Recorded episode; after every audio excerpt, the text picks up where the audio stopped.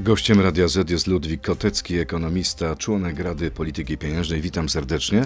Dzień dobry, dziękuję za zaproszenie. Y, to my dziękujemy za przyjęcie zaproszenia. Przyjechał pan do nas na motorze. tak. Z dobrymi, z dobrymi wieściami. Szybciej trochę. Szybciej. Czy będzie szybciej spadać inflacja? Dzięki temu prawdopodobnie nie, ale. Mm, ale miejmy, trzymajmy za nią kciuki, żeby spadała szybciej, bo, bo to jest po prostu potrzebne gospodarce. A co z tym programem 800? Czy on wpłynie jakoś na stopy procentowe? Czy pod koniec roku jest szansa na to, że te stopy e, spadną? E, to po, po, pierwsze, czy wpłynie na stopy procentowe, to jest oczywiście pośredni wpływ, bo najpierw wpłynie na inflację. No i tutaj ta, ten wpływ jest właściwie dla każdego ekonomisty oczywisty. Im więcej tego pieniądza na, e, na, na, wydatki konsumpcyjne, tym bardziej presja, tym większa presja na wzrost cen towarów i usług konsumpcyjnych. Teraz, czy spłynie na stopy procentowe, no to już zależy od Rady Polityki Pieniężnej. Ja jestem tylko jedną dziesiątą tej Rady. Ale od... ważną, więc wie pan tak naprawdę, co tam się dzieje w środku. Wiem, co, co się, się mówi w Radzie Polityki e, Pieniężnej na ten temat. Jak Państwo, czy Pan i Państwo wiecie, e, od e, września mm, nie mamy już decyzji żadnych, ani w tą, ani w tą stronę, w sensie ani podwyżek, ani obniżek stóp procentowych od września zeszłego roku. Natomiast nie został ogłoszony przez Radę koniec cyklu e, podwyżek, czyli zacieśniania polityki pieniężnej, bo to jeszcze troszeczkę jest chyba za wcześnie. Znaczy czekamy na takie pełne potwierdzenie, że rzeczywiście ta inflacja już jest pod kontrolą, już nie, nie, nie będzie płatać żadnych figli i nie, nie, nie zacznie, nie odwróci się trend, nie zacznie znowu rosnąć. Niedawno pan mówił, że prawdopodobnie pierwsze obniżki stóp procentowe to dopiero rok 2025. To jest y, warunkowe trochę, y, to znaczy już powiem, y, bo ta wypowiedź, o której pan mówi, jest troszeczkę wyrwana z kontekstu. Ja wtedy powiedziałem, że jeżeli będziemy mieć tych obietnic wyborczych tak dużo i one będą tak mm, proinflacyjne, no to wtedy oczywiście nie, nie możemy liczyć na szybkie obniżki stóp procentowych, no bo po prostu Rada nie, nie będzie mogła, nie będzie miała warunków na to, żeby Ale już wiemy, jakie mniej więcej będą obietnice. Pan zweryfikuje tą boję prognozę? Się, boję się, że jeszcze nie wiemy. Znaczy jesteśmy w maju, koniec maja, w październiku są wybory. Dużo jeszcze czasu niestety dla polityków na to, żeby ogłaszać te, te różne obietnice. Ale gdyby dzisiaj pan miał postawić prognozę, dać prognozę, kiedy można spodziewać się obniżek stóp procentowych? To odpowiem tak. Bardzo technicznie, ale może, ale zrozumiale. W marcu e, Narodowy Bank Polski, analitycy przedstawili projekcję inflacyjną. E, robią to trzy razy do roku, w marcu, lipcu i listopadzie. I w, zgodnie z tą projekcją e, inflacja nie spada nam, nie dochodzi nam do celu do końca 2025 roku właściwie. Tak? Ona już tam gdzieś w pobliżu tego celu się znajduje w trzecim kwartale 25, ale jeszcze nie dochodzi. Cze, co, co to, czyli ile? Czyli 2,5%. 2,5%. Co to oznacza? To oznacza, że i, a, i ta projekcja jest robiona przy, e, przy zachowaniu stóp procentowych na obecnym poziomie. Czyli te, te, te, stopy byłyby takie, jakie są aż do końca 25 i mimo tego inflacja nie obniża się do celu. Co, co to znaczy dla, dla Rady Polityki Pieniężnej? No to oznacza, że Rada nie ma tutaj przestrzeni na obniżanie, no bo jeżeli by obniżała, no to tym bardziej by ta inflacja do tego celu nie Ale dochodziła. co innego mówi pański kolega z Rady, pan profesor e, Ireneusz Dąbrowski. Jeśli inflacja będzie spadać szybko, można rozważyć obniżkę stóp już pod koniec tego roku. To zakładam, że on ma e, tutaj e, pewien, mm, liczy na pewną na pewną szybszą dezinflację, szybszą obniżkę y, inflacji niż to zakłada projekcja inflacyjna. Czyli on Jeżeli jest tak- optymistą, tak, pan jest tak pesymistą. Ja, nie, ja jestem, ja się trzymam na razie y, tego, co zostało pokazane w, w marcu w projekcji inflacyjnej przez analityków tak naprawdę, tak? Przez narod, na, analityków Narodowego Banku Polskiego, więc tutaj jakby e, no, chyba najlepsza wiedza, jaka może być. A proszę powiedzieć, jaki wpływ na całą gospodarkę będzie e, miała ta fala obietnic wyborczych. Mówię tutaj i o obietnicach Prawa i Sprawiedliwości, i o obietnicach Platformy Obywatelskiej. Dobry czy zły? Dobrze, jeżeli mówimy o samych obietnicach, bo na razie pan użył słowa obietnice. Obietnice wpływu realnego nie mają, natomiast mają oczywiście wpływ na oczekiwania inflacyjne. 800 plus, no konkretnie. Właśnie, no właśnie, no 800 plus chociażby, tak? Jeżeli oczekujemy, konsumenci oczekują, że rzeczywiście dostaną tych, te, te, te dodatkowe 300 zł na każde dziecko od, od stycznia czy, czy wcześniej, nie, wszystko jedno, no to oczywiście będą e, będą sobie już formułować pewne oczekiwania co do, co do zarówno możliwości wydatków konsumpcyjnych, jak i też inflacji. No one niestety podbijają tą inflację same już obietnice, tak? E, natomiast im bardziej są one realistyczne do spełnienia, tym bardziej one będą wpływać na oczekiwania inflacyjne, czyli będą je podwyższać. Która z tych obietnic jest bardziej realistyczna? Czy ta obietnica PiSu, który chce wprowadzić waloryzację 800 plus od stycznia, to... czy obietnica Donalda Tuska już od czerwca? To jest y, oczywiście nie moją y, rolą oceniać, co jest bardziej realistyczne. No dzisiaj rządzi, kto rządzi? No wiemy, kto rządzi. No, rozumiem, że Donald Tusk dzisiaj nie rządzi, w związku z tym zakładam, że ma mniejsze tutaj pole, pole manewru.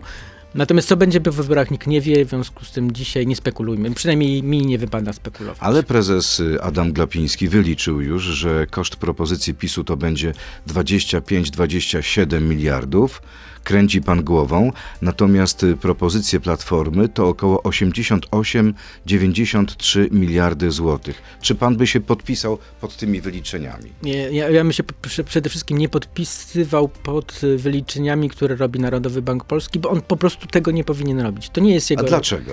To nie jest jego rola. Nie, rolą banku centralnego jest dbanie o inflację. To jest wprost napisane w, i w Konstytucji, i właściwie w ustawie o Narodowym Banku Polskim. Prezes Glapiński w ten sposób łamie prawo? Znowu, ja tutaj jestem tylko e, skromnym ekonomistą, natomiast jest wielu, wiele głosów prawników, którzy mówią, że, e, że wychodzi poza mandat, czyli jest to być może nawet łamanie prawa. To jest ocena nie moja, ja ją powtarzam trochę za, za głosami prawników.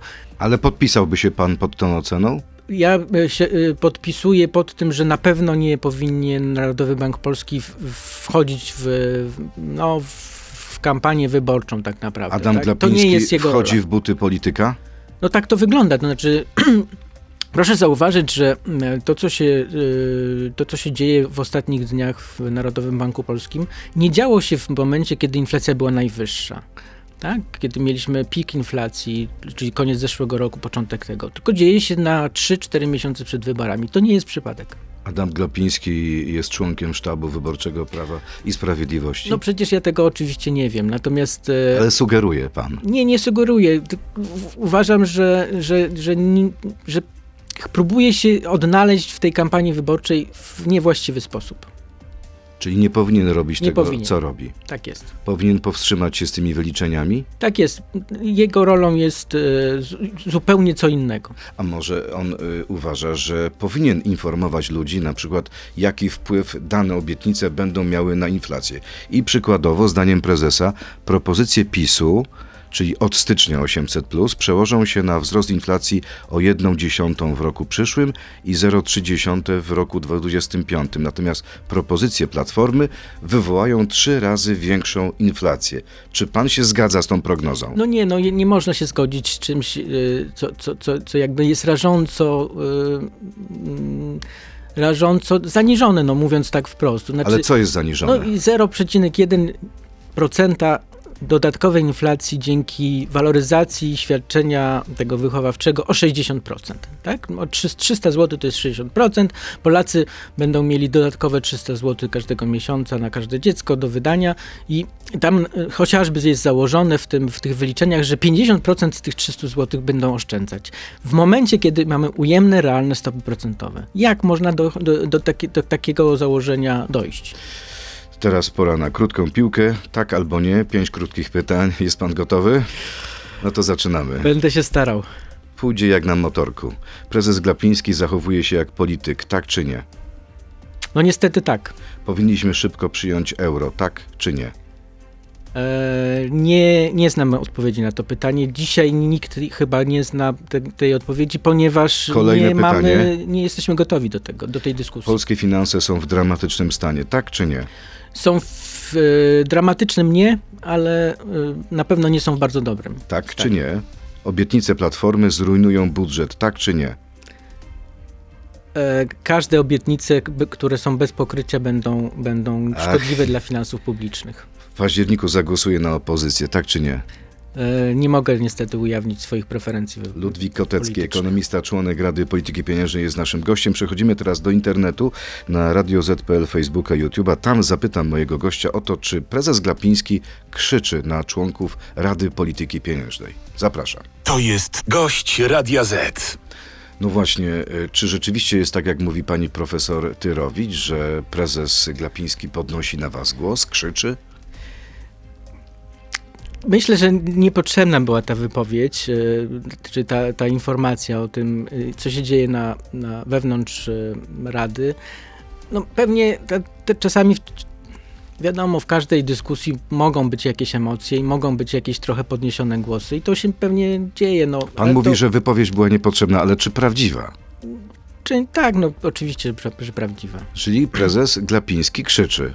Na pana krzyczał? Nie, nie krzyczy, na mnie nie krzyczy. A to na kogo krzyczy? Na panią profesor no, Tyrowicz? widocznie ona tak czuje, że on na nią krzyczy. Czyli Może tak. krzyczy, podnosi głos, wścieka się. No. Jak to określić?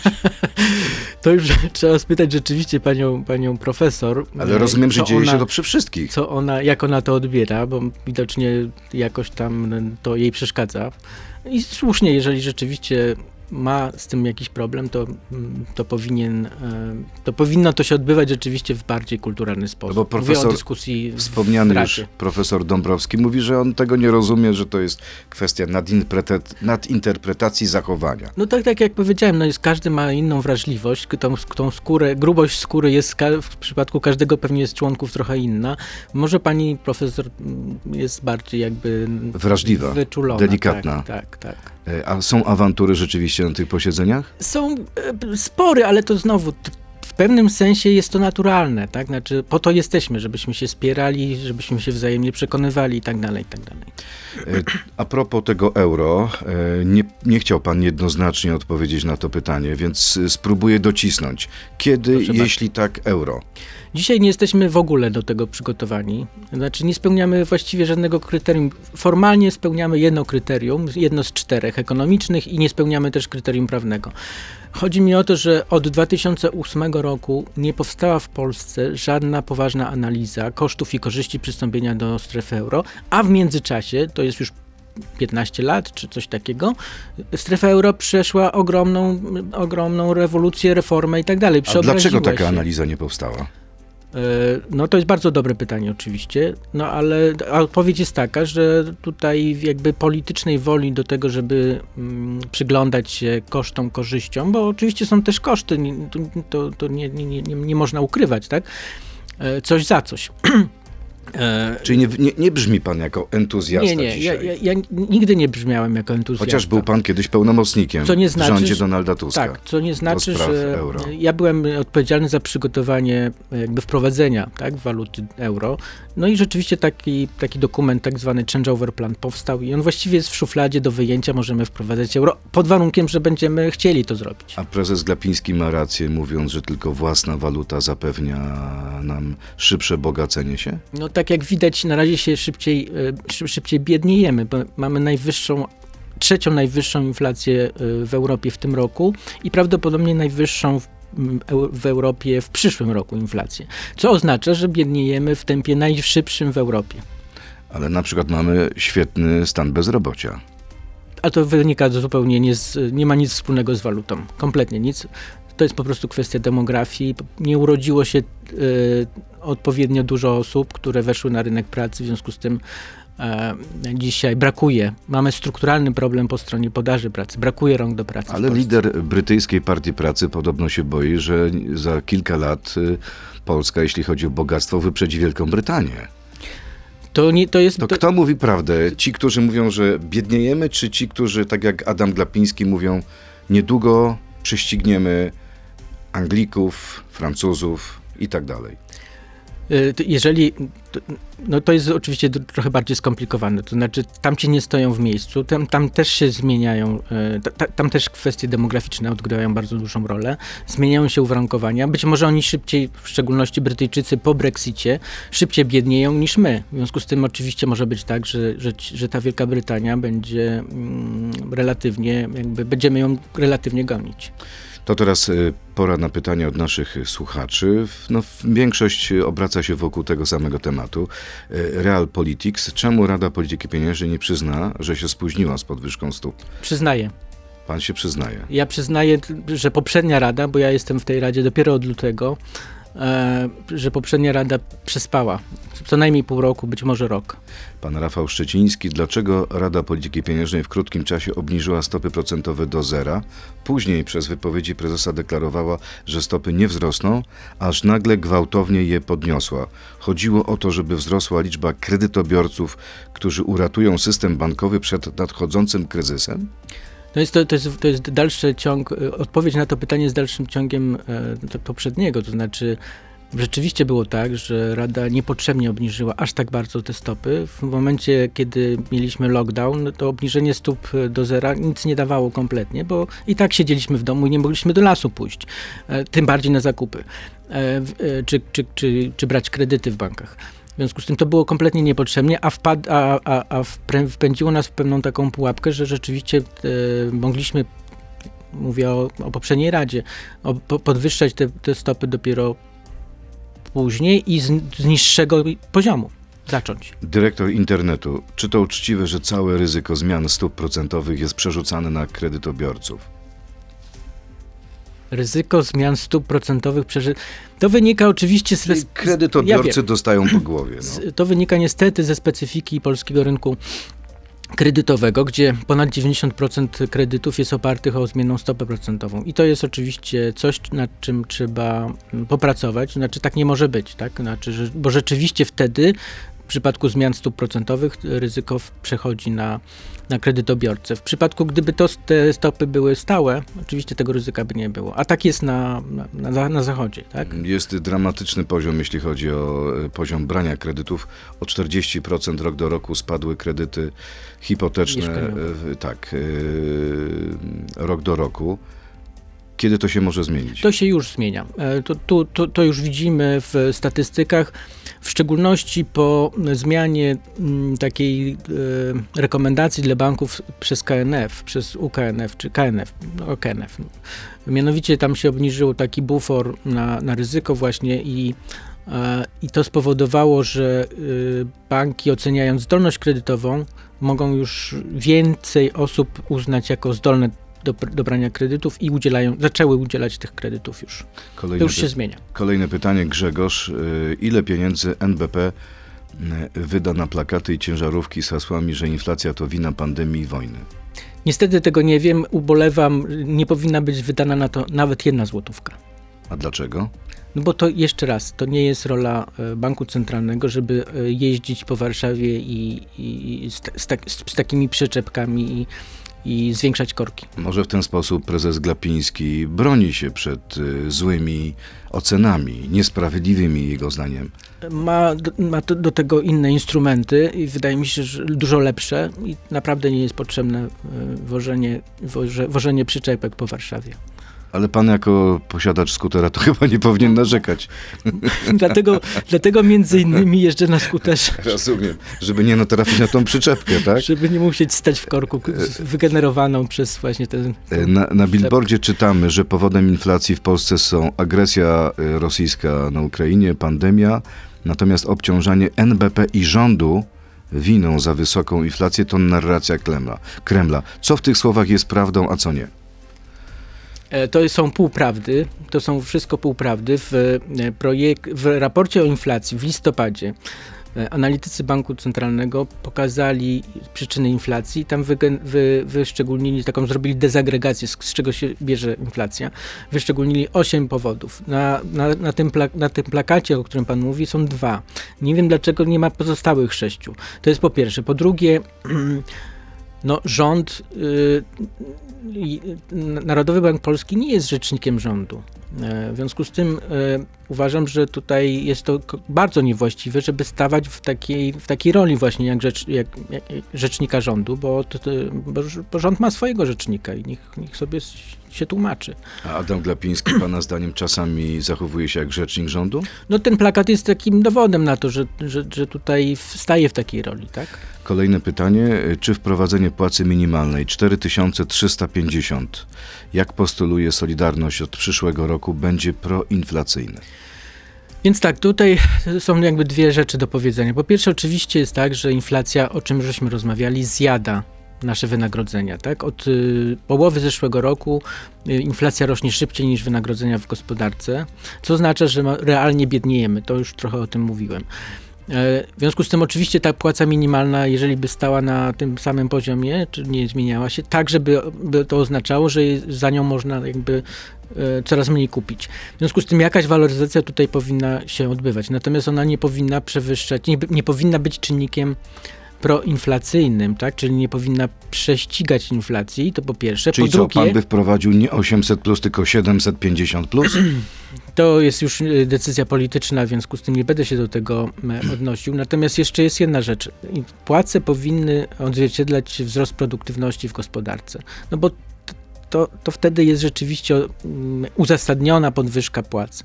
Jeżeli tego nie ma, a w ostatnim okresie gospodarka no właściwie się nie rozwija. Mieliśmy w pierwszym kwartale informację, że rok do roku wzrost gospodarczy był na poziomie bliskim zera. A, a jeżeli chodzi o konsumpcję, ona była ujemna, e, no to, to tutaj też nie widać specjalnie jakby miejsca czy przestrzeni na podwyżki wynagrodzeń w tym realnym w, w, ujęciu, tak? czyli po odjęciu inflacji. A pana zdaniem 14 emerytura na stałe y, ma jakieś działanie proinflacyjne? Jest y, czymś, co spowoduje, nie wiem, zablokowanie wzrostu gospodarczego, czy wręcz przeciwnie? Nie, to, to, to, to tak bym tego nie widział. Ja uważam, że tutaj, że to te, te świadczenia powinny być po prostu elementem mm, waloryzacji po prostu, tak? Znaczy, Czyli nie 13, 14, Tak jest, tylko tylko waloryzujemy 12 12 emerytur. Po prostu, tak, jeżeli to się. No bo wi- wiadomo, niestety jest tak, że na inflacji mm, zawsze tracą najbardziej ci ubożsi, bo oni nie mają możliwości ucieczki przed inflacją. Ale dla emerytów ta 13 i 14 często to jest naprawdę niesamowity zastrzyk. Właśnie o tym mówię, tak? I w związku z tym rzeczywiście trzeba mm, akurat o takie grupy wrażliwe dbać. Po prostu. Od tego jest państwo. Kolejne pytanie, czysty marszałek. Procentowo, kto lub co ponosi odpowiedzialność za inflację w Polsce? Putin, COVID, Prawo i Sprawiedliwość? Skończył pan już to wy- wyliczenie, bo to jest za krótka lista. Ale to oczywiście. proszę dodać swoje E, ewentualnie Bo, bo, są, bo są jeszcze zaburzenia w, w gospodarce światowej. Jest oczywiście ta, wojna, czyli Putin w, w pewnym sensie, no ale też jest niestety e, luźna polityka budżetowa, o której pan w ogóle tu nie wspomniał. Czyli rząd. To zapytam inaczej. Gdyby pan miał y, przedstawić proporcje odpowiedzialności za inflację i chodzi mi tutaj procenty, które za 50 które... na 50. Ja 50% to jest y, wina rządu? wewnętrzne, wewnętrzne czynniki. No głównie oczywiście e, luźna polityka, e, Ale pandemia to jest wewnętrzna czy nie zewnętrzna? pan, pandemia jest zewnętrzna. Zewnętrzna. Czyli za 50% inflacji w Polsce odpowiada taka, a nie inna polityka rządu. rządu i, i wcześniejsza y, polityka Narodowego Banku Polskiego, o czym rozmawialiśmy, czyli spóźnione podwyżki stóp procentowych. Pan Grzegorz, skąd obawa u tak wielu ekonomistów o to, że 800 plus znacząco podbije inflację? W latach 2016-20, więc w latach, kiedy 500 plus już funkcjonowało, skumulowana inflacja wynosiła nieco ponad 5%.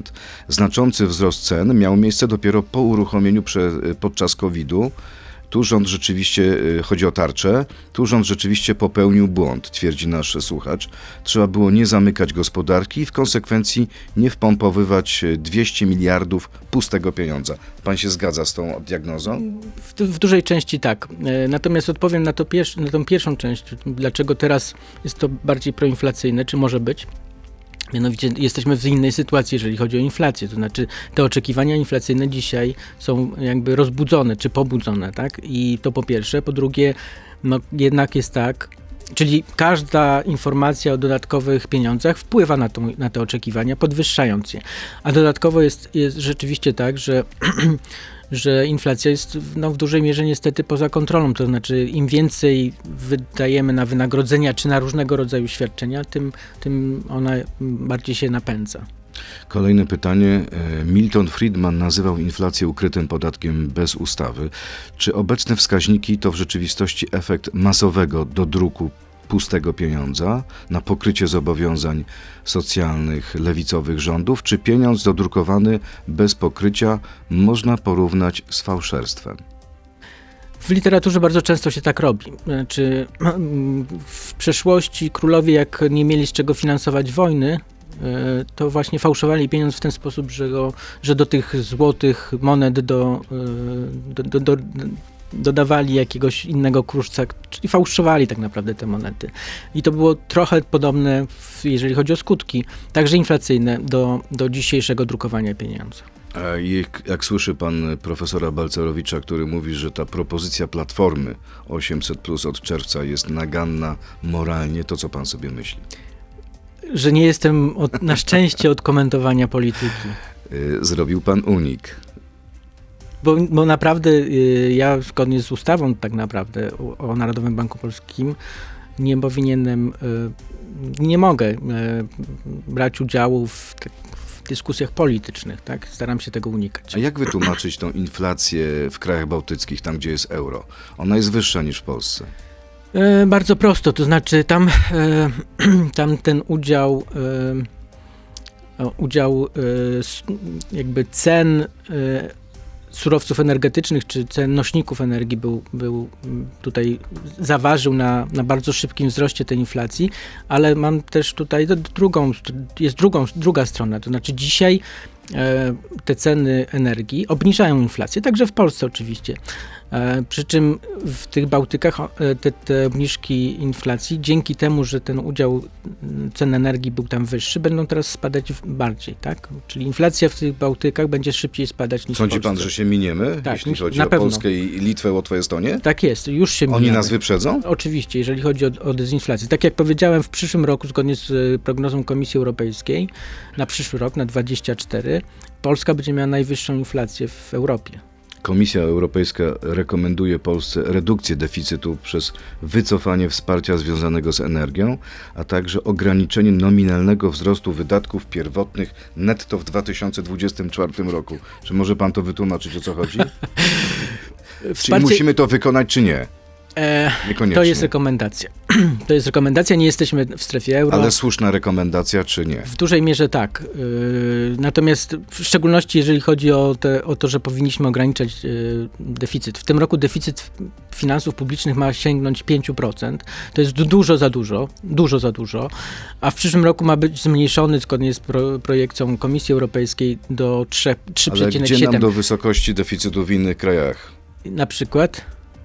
Kraje południa, mówię o długu też publicznym. No dług to jest tak. trochę inna historia. Inna historia. Ale tutaj nie przesadzamy z histerią? Nie, nie, nie, nie. nie. Znaczy, jeżeli chcemy mieć inflację w celu, infla- w celu inflacyjnym, niską, jednocyfrową inflację, to nie możemy mieć de- e, takiego dużego deficytu. Po prostu. Nie możemy prowadzić tak rozrzutnej polityki. Budżetowej. Uważa pan, że tak duży deficyt to jest kwestia roku wyborczego? No, y, rzeczywiście jest tak, że y, te 5% występuje w tym roku. W zeszłym roku było 3,7, w przyszłym ma być znowu 3,7. No, trochę jest taka, taka zbieżność, może nieprzypadkowa. To dobrze, to proszę, proszę powiedzieć naszym słuchaczom, jak będzie wysoka inflacja 31 grudnia 2023. Czyli w grudniu, bo oczywiście chodzi o inflację grudniową. Ja ją szacuję na około 10% plus minus jeden punkt. Czyli może być 9, może być 11. Tak no, trochę zależy od tego, co się jeszcze w ciągu roku, do końca roku będzie działo po stronie i fiskalnej, i, no, i trochę na świecie. Zobaczymy. A kiedy odczujemy spadek cen żywności? w sklepach. No, żywność nam rośnie w, ciągle w tempie 20%, 19 chyba 7 w, w kwietniu, jeżeli się nie mylę. E, to jest bardzo dużo, natomiast teraz y, mamy ten sezon jakby letni, w związku z tym część żywności będzie nam y, obniżać, znaczy ta inflacja będzie tutaj obniżana przez żywność ze względu na no, taki sezonowy efekt, to znaczy te, no, te ogórki, pomidory będą coraz tańsze, te truskawki także. Tak jest, chociaż już pod koniec czerwca się skończą, więc znowu trzeba powrócić do tych ale, ale będziemy już tak nasyceni truskawkami, że na, na jakiś czas nam starczy. Dobrze, to i... kiedy będzie lepiej? lepiej już były, powie pan? Nie, nie, no będzie, no, mam nadzieję, że ta inflacja będzie jednak spadać, tak? Znaczy, jeżeli nie będą popełniane jakieś błędy w polityce makroekonomicznej, i tu mówię po obu stronach świętokrzyskiej, czyli im- IMF i NBP, no to je, są warunki do tego, żeby ta inflacja nam się powoli obniżała. Natomiast y, nie możemy ani za szybko obniżać stóp procentowych, ani za bardzo jednak być rozrzutnym po stronie fiskalnej, budżetowej, czyli ten deficyt nie powinien tak szybko rosnąć. To na koniec jeszcze raz zadam to pytanie, może trochę inaczej niż na początku, kiedy mówiliśmy o tym e, pańskim przyjeździe na motorze. E, Jak pan oceni polską gospodarkę na tle innych krajów e, dzisiaj w Europie i na świecie? E, ostatnim, ostatnim okresie niestety ta, ta nasza gospodarka spowolniła, ale, ale to jest wynik dużej części także mm, no, tej wojny nieszczęsnej, tak, którą mamy za granicą. Premier chwali się często takim wykresem, gdzie wzrost PKB na przestrzeni ostatnich wielu lat jest prawie najwyższy w Europie. Mówi prawdę, przedstawiając ten wykres? Mówi prawdę, znaczy to, to nie jest tak, że, że tutaj y, my, polska gospodarka nie rośnie, szczególnie jak się weźmie dłuższy okres, tak, jak się popatrzy. Natomiast my jesteśmy biednym krajem, to tr- trzeba to zawsze pamiętać, czyli my musimy gonić, znaczy szyb, czyli żeby gonić, to Już musimy szybciej rosnąć. Portugalczyków. Mu- To, to, to chyba nie jest satysfakcjonujące ciągle. tak Czyli myślę. rozumiem, że pana zdaniem jest szansa e, Oczywiście, dogonić trzeba Francuzów. mieć I wy- tu się pan wyżej- zgadza z prezesem Glapińskim. Trzeba mieć ambicje, y, trzeba mieć wysoko postawioną poprzeczkę i próbować y, sią- sięgać tych, tej poprzeczki. To jeszcze jedno, y, niemiecka gospodarka podoć weszła w okres technicznej recesji. To jest jakieś niebezpieczeństwo dla polskiej? To jest zawsze bez, niebezpieczeństwo dla Polski. I Polska, e, właśnie, trochę odpowiadając na, jeszcze na poprzednie pytanie, polska ro, gospodarka rosła zawsze, taki był taki, tak, taki wzór na wzrost gospodarczy w Polsce. E, PKB, wzrost PKB w Niemczech plus 2 punkty procentowe. Dzisiaj jest niestety plus 0 punktów procentowych. Znaczy my rośniemy mniej więcej w tym samym tempie, czyli nie gonimy tych Niemców, tak? Znaczy, bo tak jak powiedziałem e, w pierwszym kwartale wzrost w Polsce był też zerowy, tak, tak naprawdę. Czy to było minus 0,1 czy minus, czy plus 0,1, to nie ma żadnego znaczenia. To na koniec, a propos tego skutera, e, czy porównując polską Główny motyw gospodarkę... dzisiejszej Tak rozmowy. jest. Czy porównując polską gospodarkę i niemiecką, możemy powiedzieć, że my jedziemy na skuterze, a Niemcy w tym wypasionym Audi? Czy jest y, jednak trochę lepiej? Jest trochę lepiej. Czyli my jedziemy maluchem? Cinquecento? No tak, Punto? pewnie tak, ciągle jeszcze. No jesteśmy jednym z, naprawdę, no ja wiem, że to, to brzmi źle, ale jesteśmy jednym z najbiedniejszych krajów w Europie, tam wspólnie z Bułgarami i pewnie Rumunami. Ale nadzieja cała jest w tym, że na skuterze można wyprzedzić spokojnie Audi. W czasie szczególnie, korków. szczególnie w korku. Tak jest. Czego panu życzę. Bardzo dziękuję. Ludwik Kotecki, ekonomista, Dziękuję bardzo, członek Rady Polityki Pieniężnej, był gościem Radia Z. Miłego dnia. Dziękuję. wzajemnie. To był gość Radia Z. Słuchaj codziennie w Radio Z i na player radioz.pl.